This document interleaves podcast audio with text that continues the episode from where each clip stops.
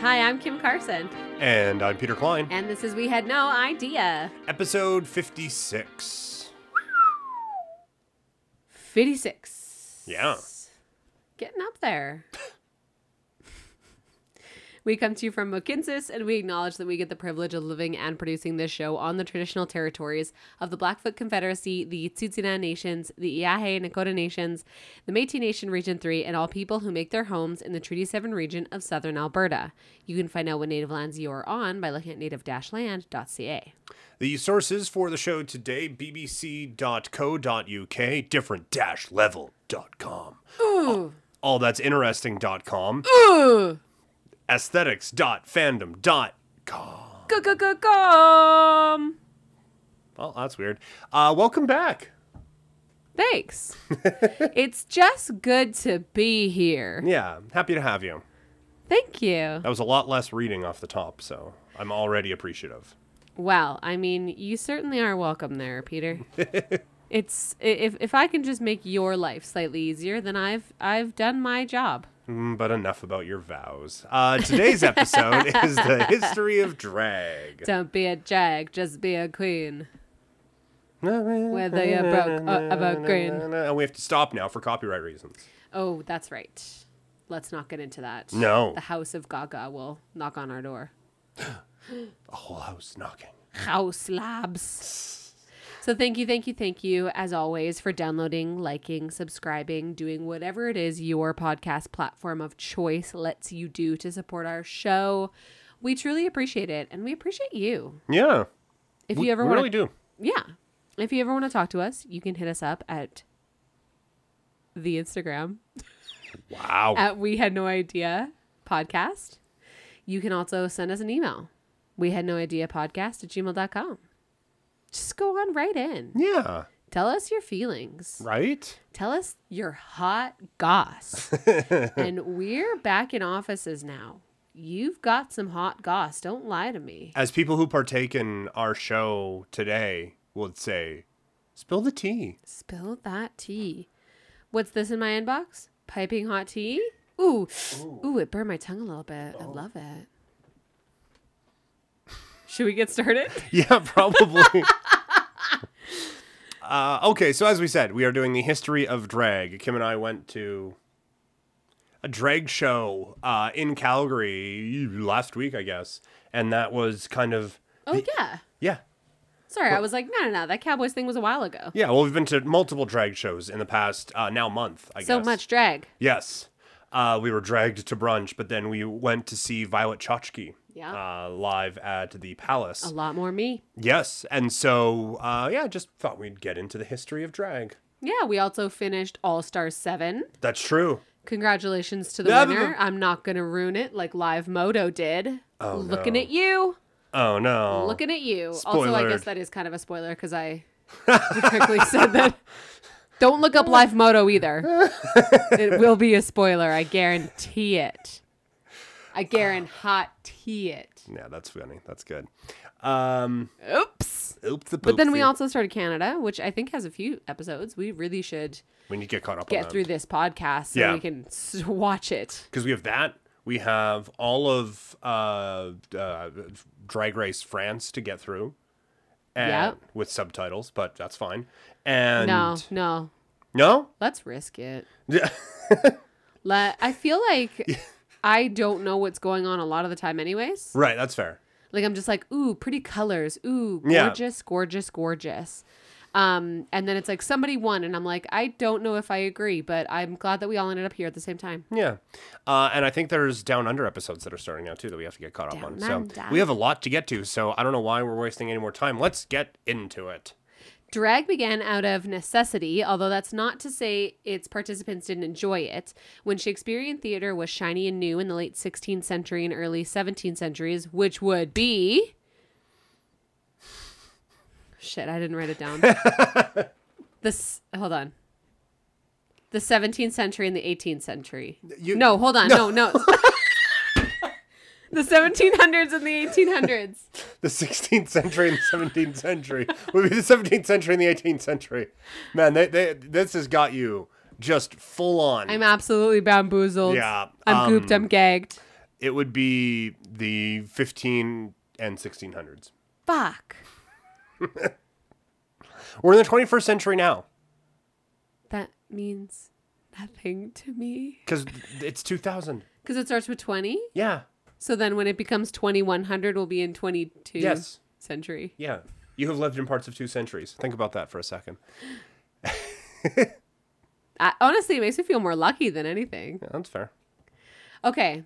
Okay. So we're in the 1500s, 1600s. Yeah. 16th century, 17th century. Yeah. I purposely left it like that so it wouldn't mess you up. And, and here we are, messed up. Here we are, five minutes later, and it turns out my math is not mathing. 17th and 18th century. Oh, that is fresh. You're hurting my feelings. Oh, I'm sorry. no, you're Whatever. not. I had to Google it, so I'm not any better. The stage wasn't just a place of entertainment. It had strong links to the church, and with that came rules that only men could participate. Boo. If you uh if if that play you were featured in uh, had a few female roles, then it was up to the couple of men in the cast to dress as members of the opposite sex so the story didn't suffer. Because having a woman in something would make it suffer. Anyways, the word drag is believed to have theatrical origins. Allegedly, the male actors that dressed up as the opposite sex complained that the clothing dragged across the floor. Get it? While the fight for LGBT equality continues, it is still legal to be, uh, it's still illegal to be uh, part of the LGBTQ community in more than 70 countries. Uh, but someone who seemed to enlighten all around them in the 18th century was, 18th century England, sorry, was Princess Seraphina. Serafina was seen as the country's first drag queen. This was the first time a man chose to take the role of a woman, aka donning their drag alter ego or personality, and didn't change it from night to night. John became Serafina, not any other gender bending character, always the princess. She was a regular sight in molly houses, the early name for a gay bar. Even though men could be hung at the time if found participating in homosexual acts, three were in 1726 following a raid on a molly house. There are no reports of Serafina ever being arrested or treated with mistrust. The only scandal she was reported to be involved in was the theft of her clothes in 1732, and even then, Serafina appeared in court as the victim. With the development of vaudeville between the 1800s and 1930s, wide gap there, uh, two types of drag queens appeared wench players and prima donnas. Wench players first appeared in blackface minstrel shows, racist shows that blo- mocked black men and women. Wench players would appear on stage in black uh, blackface comedic skits and sing and dance to entertain the viewers. Vaudeville's prima donnas, on the other hand, drew inspiration from the European tradition of Shakespeare plays. Prima donnas would perform singing and dancing routines with numerous changes of ravishing outfits. I'm happy that one picked up more than the other one. Yeah, I mean, Yeah, yeah. yeah. As time went on, drag became more about the individual, and the queens built up their own fan bases. One of the biggest stars of the early 20th century was Julian Eltinge. Eltinge? I think I'll tinge. Eltinge. Whereas many drag queens played on the fact they were men in women's clothing, El Tinge, as she was often known, had many fans convinced she was not a character but a genuine actress. Elton emerged out of the world of vaudeville, and at the end of performances, he would remove his wig and reveal his gender to the crowd, often to cries of disbelief. Hugely popular for more than 20 years, Eltinge's career was very much on an upward trajectory until variety acts fell out of favor in the 1930s. Oh, Can I sorry, can I have a total sidebar here? yeah, absolutely. Uh, It's your show. Oh, thank you. Um just the the sentence of it fell out of favor. Mhm. It reminded me of when Canada was being colonized Okay. and uh, beaver pelts became less like worth worth less money Mm-hmm. because having a beaver hat fell out of favor. Mm. And then it was like more difficult to find work. And it was like well why can't these indigenous people find work? And it's like well we came here we took their shit we gave them jobs but now we don't care about the product they're making because it's not popular anymore. So now they don't have jobs. Hmm. yeah. That's sorry that's just what that made me think of. Well, So that's super depressing. yeah right? So uh so el tinge also fell out of favor. Mm-hmm. And while there was a tolerance, even celebration of drag and LGBT people in the USA during the 1920s and early 30s, known as the pansy craze, that's weird to see. Yep. American society became more rea- more reactionary in the mid 1930s amid fears surrounding sex crime, which had a negative impact on the way drag was perceived. It's just just to like because we're starting to get into I don't want to say more modern times because we're talking about the 1930s and stuff like that. But it's We just lived in that century, though. that's true. that's true. Uh, Got you there. yeah. Wow, did you? Um got got, bitch. it's just it's interesting how it all kind of developed um like out of shakespearean like well we couldn't possibly have women involved you know like once again the church just put in their nose it didn't need to be um but just to see how it evolved and like yeah everything's fine everything's cool wait a minute what sex crimes they might be what like just once I, I would imagine that rumor was also perpetuated by certain people of the church Yeah. Or also just the idea, like, I mean, you hear it now in in anti-trans rhetoric, which is, Mm-hmm. well, if you just allow a man to go into a woman's bathroom, rape will happen. Yeah. And it's like, okay, well, we have men and women's bathrooms now, and rape happens. So, would you care to explain that? Like, right uh, a, a woman dressing up as a man or a man dressing up as a woman for a show or because that's how they express themselves or whatever it doesn't change the fact if they are a rapist or not. Right. That that is not they're not correlated. No.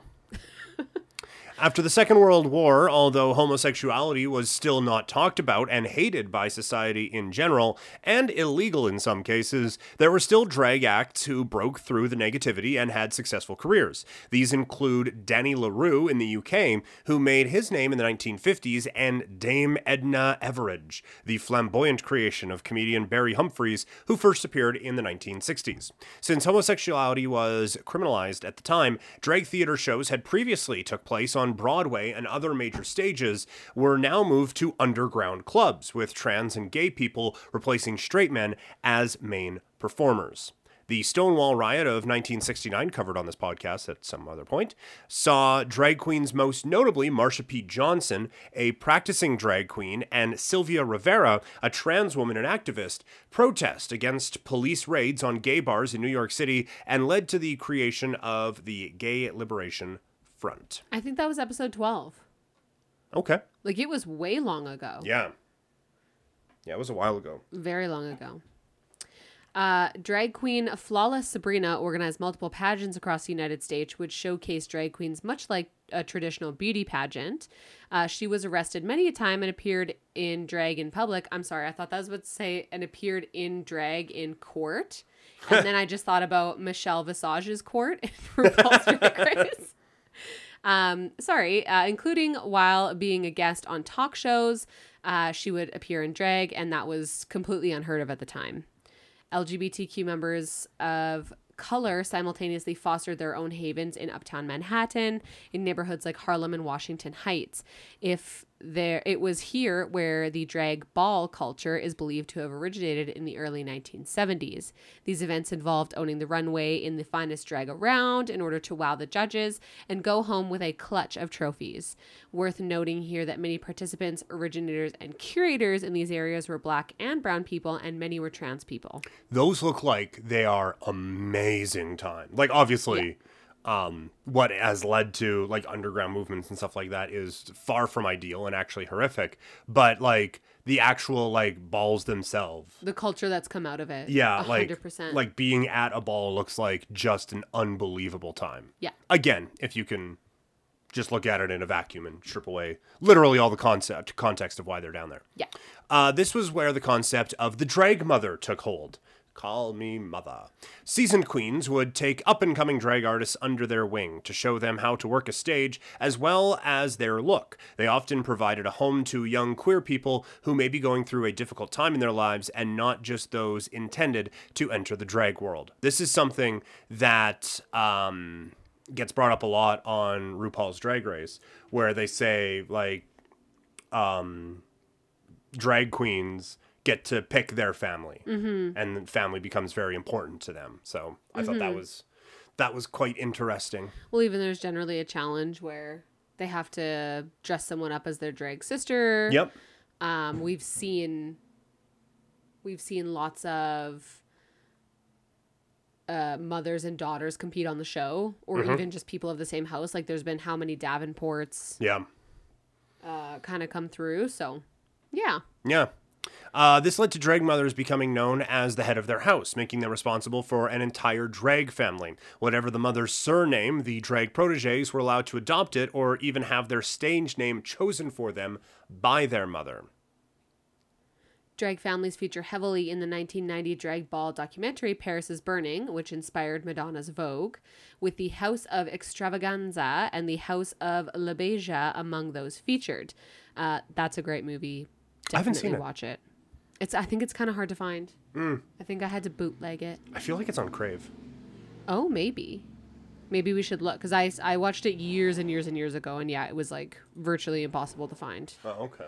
Um, the fight for acceptance and equality grew in profile over the 1970s and 80s, with Harvey Milk becoming the first openly gay man to be voted into public office in San Francisco in 1977. There's a movie about that. I think it's called Milk. It is. I've seen that too. Also have not seen it. Oh, I just I mean, spoiler alert, but it's like real sad. Well, yeah, I, I would. It's like I- very inspiring, but then real sad. Yeah, I would assume. Uh, as the LGBTQ community became more accepted in society, obviously, asterisks on this, there are still struggles that we don't want to gloss over. Right. Um, slowly but surely, drag returned to the mainstream. Musicians like David Bowie made female forward clothing, gender bending aesthetic, a focal point of their early videos, along with actor Tim Curry's performance in the 1975 movie Rocky Horror Picture Show.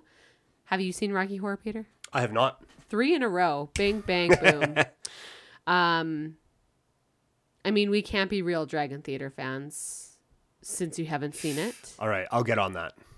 We'll have to add Paris is Burning. We'll have to add Milk. Yep. And let's just throw in Priscilla, Queen of the Desert for fun. You went to that recently, did you not? I did, yep. Yeah. Yeah, it was at Stage West. Oh, nice. There was there was one thing in it that I was like, we could do without that, but Oh, I think I remember you telling me that. yeah, I'm not I'm not about to shit talk them. It was a good show. Yeah, we don't Yeah. have to get into that. Oh, you wanted to keep going.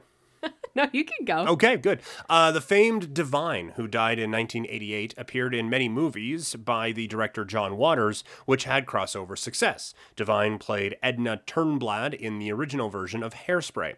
And by the early 1990s, RuPaul was on the cusp of global fame, combining a drag persona with a recording career that included a duet with Elton John. Uh, right before we get into the RuPaul legacy, though, I would like to make a quick mention of Club Kids, who were not necessarily drag performers, but a group with an ostentatious and never before seen aesthetic.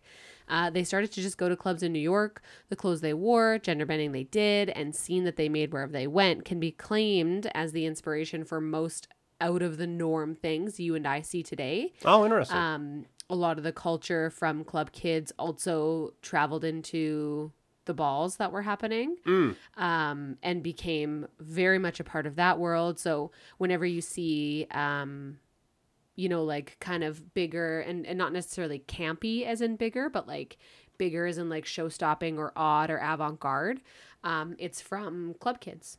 oh, okay. Yeah. I did not know that. Thank you. Yeah. You're so welcome. Uh, back to the queen of drag queens, RuPaul.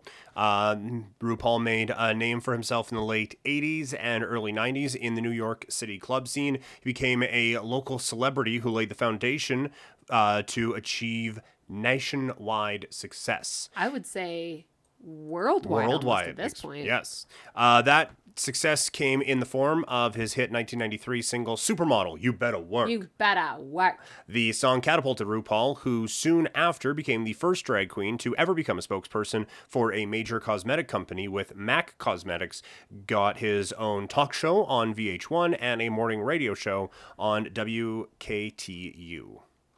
Hmm. Or WIC2. Wick-do. WIC2. In 2009, the first series of Drag Race aired.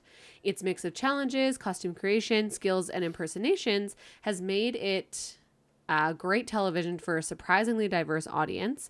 Uh, I guess Dame Judi Dench is actually a really big fan. She's uh, been on she the was show. a judge, yeah, Yeah, yeah, yeah. Uh, and has even influenced uh, some of the language. Yes, uh, a lot of like, The AAVE and LGBTQ like kind of slang terms. Mm-hmm. Yeah. yeah. Uh, in 2017, Time magazine named RuPaul as one of the 100 most influential people in the world. There have been 14 seasons of RuPaul's Drag Race, plus seven All Star seasons, along with Whoa, international virgin, uh, ver, well, geez, international versions. Uh, the I s- bet they'd love you to think that. Oh. uh, the Switch Drag Race from Chilean, uh, Ch- Chilean, Chilean, Chilean television, uh, 2015 to 2018. Drag Race Thailand, Drag Race UK, Canada's Drag Race, Drag Race Holland, RuPaul's Drag Race Down Under, Drag Race España, Drag Race Italia, RuPaul's Drag Race UK vs. the World, Drag Race Philippines, Drag Race France, Drag Race Sverige? Sweden, uh, Drag Race Belgique, and Canada's Drag Race Canada versus the World, an upcoming international all star season of the Drag Race franchise. Well, I can't wait for them to have Canada versus the world, but Rue not be part of it. Yeah. Annoying. Yeah, um, I would love to see the Philippines one. Yes. I am very interested in that. Yeah. Who was it on uh, Drag Race vs. the World that came from Thailand? Who Pangina was... Heals. Yes. Robbed. Robbed, I tell you, Robbed. Robbed. But robbed by the eventual winner. Who shouldn't have won?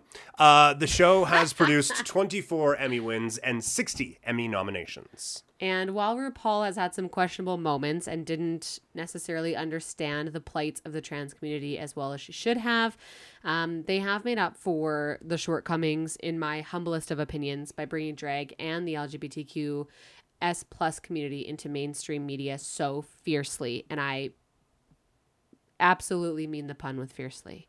Ah. Um, yeah, like, and I, I do feel like there has been a lot of, even on the show, there's been a lot of growth.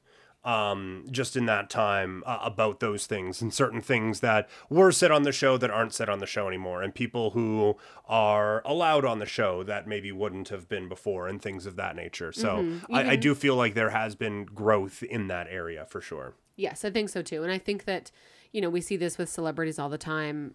They are learning as we are too. And I think that we need to give people grace and space. And I think that, honestly, especially over the pandemic, Drag Race took the absolute fuck off. Yes. It has come back like in this semi kind of not really, but kind of post pandemic world. Uh, uh, like everybody knows it. It's Yeah. everywhere. Yeah. Well, you look at the drag show we went to at Cowboys. Where I got COVID. Um, where you got COVID, which is why it was funny. Like, ah, post pandemic. Well, maybe. Um, kind of not really. yeah. Uh, but there was eight thousand people there. yeah. Like it was packed. It was packed. And the the friends that we went with, they had been to one in 2019 and they said like they showed up like, you know, 10 minutes before the show started and they were at the front of the stage. Yeah. There was absolutely no way we could have done that there. Like No. it is so popular now. We could have showed up ten days early and not got to the front of that stage. That place was 100%. It was nuts packed. packed.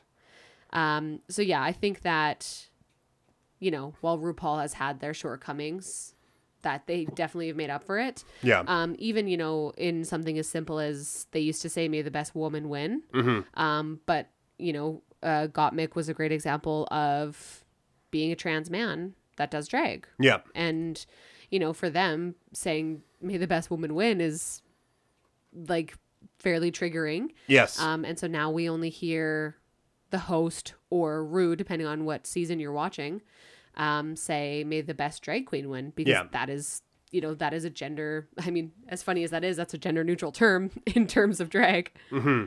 Um, I want to say quickly, I also really enjoy um, the mirror sessions, like when they're Yeah. all putting on their makeup before a performance. Yep. Um, and it's like the most cheesy, like, were you given these questions to ask? Yeah. So, to who do you guys think's gonna win? Hey, how was your guys' traumatic upbringing? Yeah, I was raised by wolves and Yeah. I uh, broke every single one of my toes. And now look at me. I chose my family. Like they're they're so cheesy, but then at the same time it's like you know, I I was very lucky to grow up in a, a forward thinking household. Um, very lucky to have the parents I had. Like, it, you know, they absolutely loved me and they just wanted to support me. And to think that for a lot of people, for many reasons, but, you know, a main reason being that they're not a heteronormative person, it's fucking crazy. Mm-hmm. It is, and that was And it just really shows, like, I, I don't want to say the word humanizes, but it just like kind of opens that world Yeah. and that experience to us. Well, and that was a big part of the whole pandemic for me Mm-hmm. because you had, for me, the the George Floyd situation going Yep. on, and then that was when, like, am- among the people who really got into Drag Race during the pandemic, I would say us. Uh, would be a um, part of that. You you knew about it more so beforehand than I did, but I, I definitely didn't know. Yeah, going back and rewatching the seasons with you definitely made me like more of a fan. Yeah. Um, but it, it was a like to me there was always an understanding like okay, I I fully grasp that A, I don't know like what all of these people have gone through and B, I understand that it has been more difficult than uh, what I have gone through, but what I didn't realize was how ever present that was. Like I thought it was like oh yeah, every once in a while like someone will call you a slur. Um and every once in a while you'll get like oh maybe a job you shouldn't or someone you you, you won't get a job you should have got or something along those lines. Like there'll be injustices along the way um that are more than just speed bumps but it's not an everyday thing. And then um hearing about people's experience post George Floyd and listening to everyone through 14 seasons of Drag Race talk about how difficult their upbringing was, how uh, difficult it was to to come out to their families, and some of them were using a nationally televised show to come out to their families with, um, and just like kind of understanding how every day was a struggle for a lot of people and how every day just being a touch quote unquote different made them like have to completely alter their life. It was really something to see. Totally. Yeah, it's it it is the norm and that's what's fucking awful about it. yeah Is that just being treated badly is like the norm. yeah Um, but yeah, no, I I am really glad that we did this Mm-hmm. episode. Uh, it's nice to know the origins, and I think that you and I should go and watch some Canada Race. uh before we get there putting you on the spot oh my god, top five favorite drag queens of all time hurtful. right Okay, I'm gonna go uh, in no particular. Can I go in no particular order? i suppose This is top five of all time. Yeah. honey, RuPaul herself. oh, okay I can't not include her. yeah Bob, Yeah. the drag queen, of course. yeah uh, recently got really into a local performer, Lilith Fair. okay Hilarious.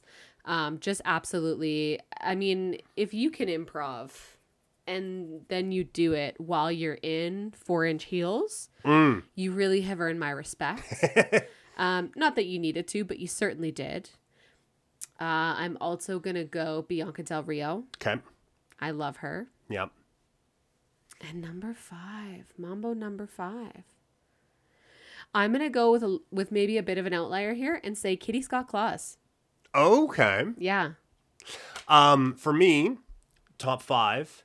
Um, I will admit when I was mentally coming up with this list, I didn't. I, I was thinking more RuPaul um, contestants, and I, I will say I am I am aware I need to change this because I know there's a lot of great local drag that is happening in Calgary, and I have um. Uh, I'm trying to think. I'm blanking on the word, but I, I I have taken in none of it, and that that is a flaw of mine that I need to change. I absolutely understand that. Um, even like fair enough at the um event Oh, that we Fair went Enough to. was great. She was unbelievable as a host. Yeah. Um, and as a performer too. Um, but my my top five. Uh, Bob walks onto this list purse first. of course. Yeah. Purse um, first, purse first, purse first. Jinkx Monsoon Okay, for sure. okay, Um, I will go Bianca as well. yeah.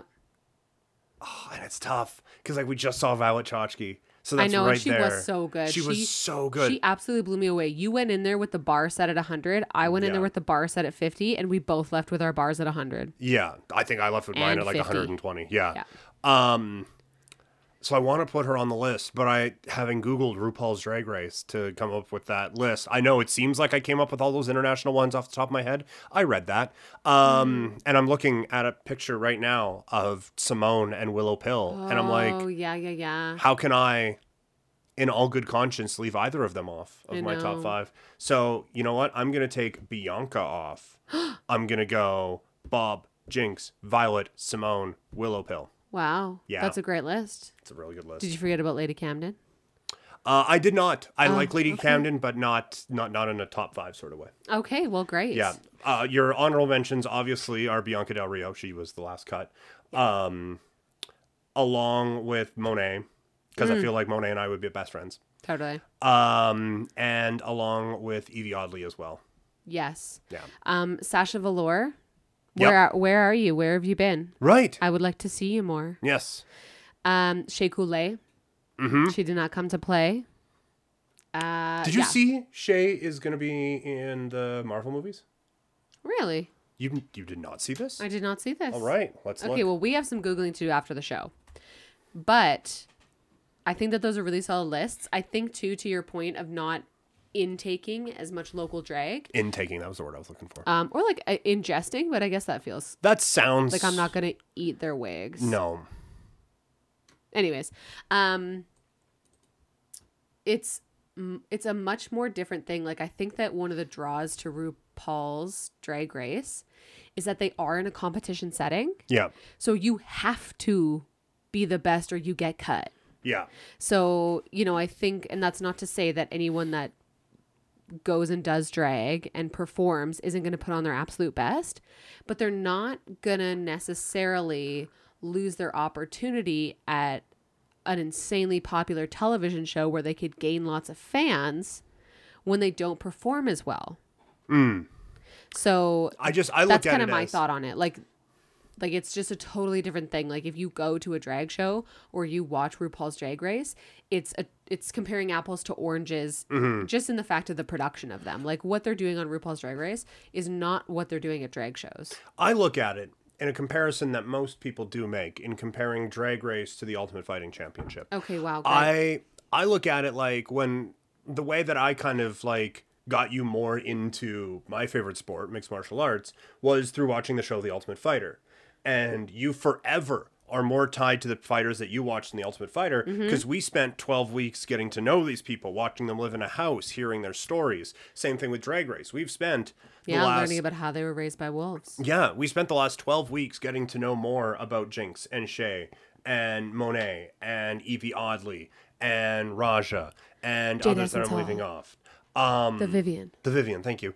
Um, we spent all this time like with them in our homes, getting to Mm-hmm. know them, and so like that's the part that that's I mean it's the point of the platform, but now it's also up to us to like kind of expand that, and you've done a better job of it than I have. But it's like when you go see Jinkx on stage, we know the is that my camera, um, and water off a duck's back and stuff like that. You know, we know uh, about how like she idolizes witches and things like that. We know that every bone in Yvie Oddly's body has been broken. We know all of these things about them.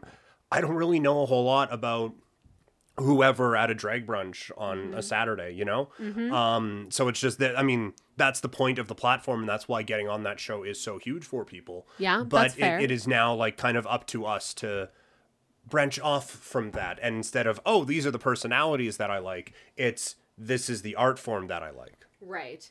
Um, just a quick question. Okay? How much would you pay to see a drag race version of WWE's in your house?